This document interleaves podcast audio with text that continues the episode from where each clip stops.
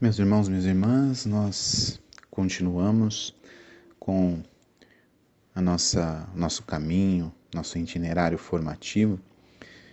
É, recordo para vocês que esses áudios iniciais eles são apenas para dar fundamento a este itinerário, este caminho que estamos fazendo, para que possamos compreender este chamado de Deus, este chamado a cada um de nós de passamos, passarmos por um processo formativo. E estes fundamentos para este itinerário nós estamos é, buscando como fonte o capítulo 6 do documento de Aparecida, que é o texto conclusivo da quinta Conferência Geral do Episcopado Latino-Americano e do Caribe, que aconteceu de 2005 a 2007 e que é muitíssimo rico para nos dar este, este fundamento. E hoje eu gostaria de falar sobre o processo de formação dos discípulos missionários, para que a gente possa entender bem o momento que nós estamos vivendo no mundo, o momento que nós estamos vivendo na igreja e o chamado que temos, é, nós podemos refletir no texto é, do parágrafo 6 do capítulo 6, onde os bispos nos convidam a olhar a nossa vocação. E a nossa vocação e o compromisso que nós precisamos ter hoje é exatamente uma clara e decidida opção pela formação dos membros de toda a igreja, de todas as nossas comunidades independente daquilo que eles fazem ou da função que desenvolvem.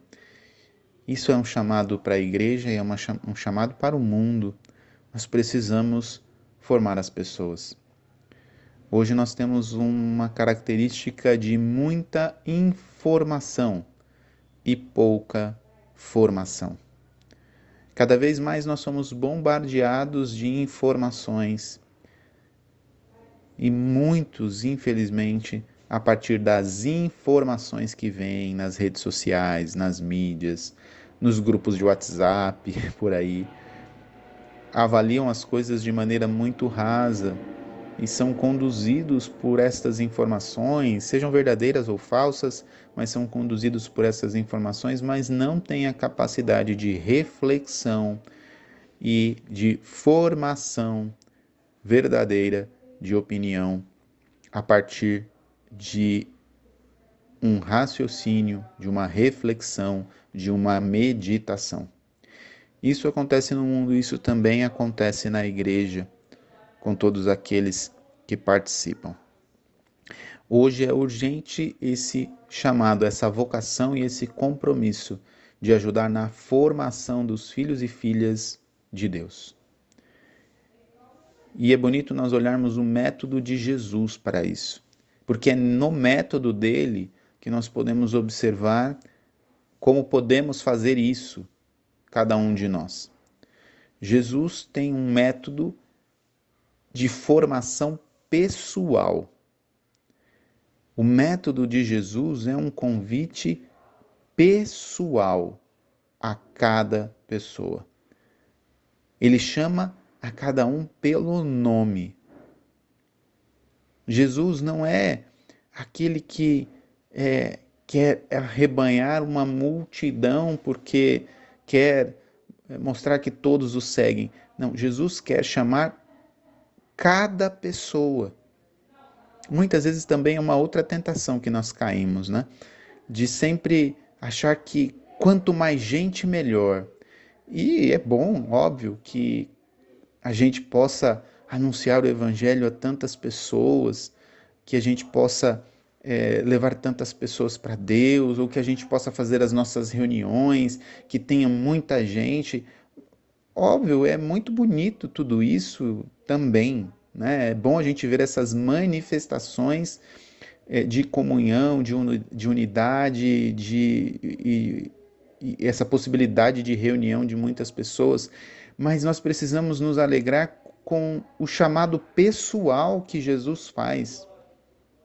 Nós não somos perdidos na multidão. Jesus nos chamou individualmente, pessoalmente, pelo nome. Esse é o método de Jesus, é um método de chamado pessoal. E é um chamado pessoal para ir até ele e ver onde ele está. De entrar por ele, que é caminho, verdade e vida. E o interessante é que esse chamado de Jesus não limita o desenvolvimento das pessoas. Isso é uma grandíssima mentira que muitas vezes a gente ouve por aí que quando a pessoa começa a vivenciar a fé, ela se fecha ou se fecha a razão ou se fecha a, as questões científicas ou a inteligência ou o raciocínio ou a lógica ou uma reflexão é, mais racional. Isso não é verdade, porque em Jesus a gente pode desenvolver todas as potencialidades que as pessoas possuem. A sua inteligência, o seu raciocínio, a sua lógica, é, a sua razão. São João Paulo II já dizia: a fé e a razão são duas asas que nos elevam para o céu. Em Jesus, nós podemos desenvolver as potencialidades das pessoas, nesse chamado pessoal.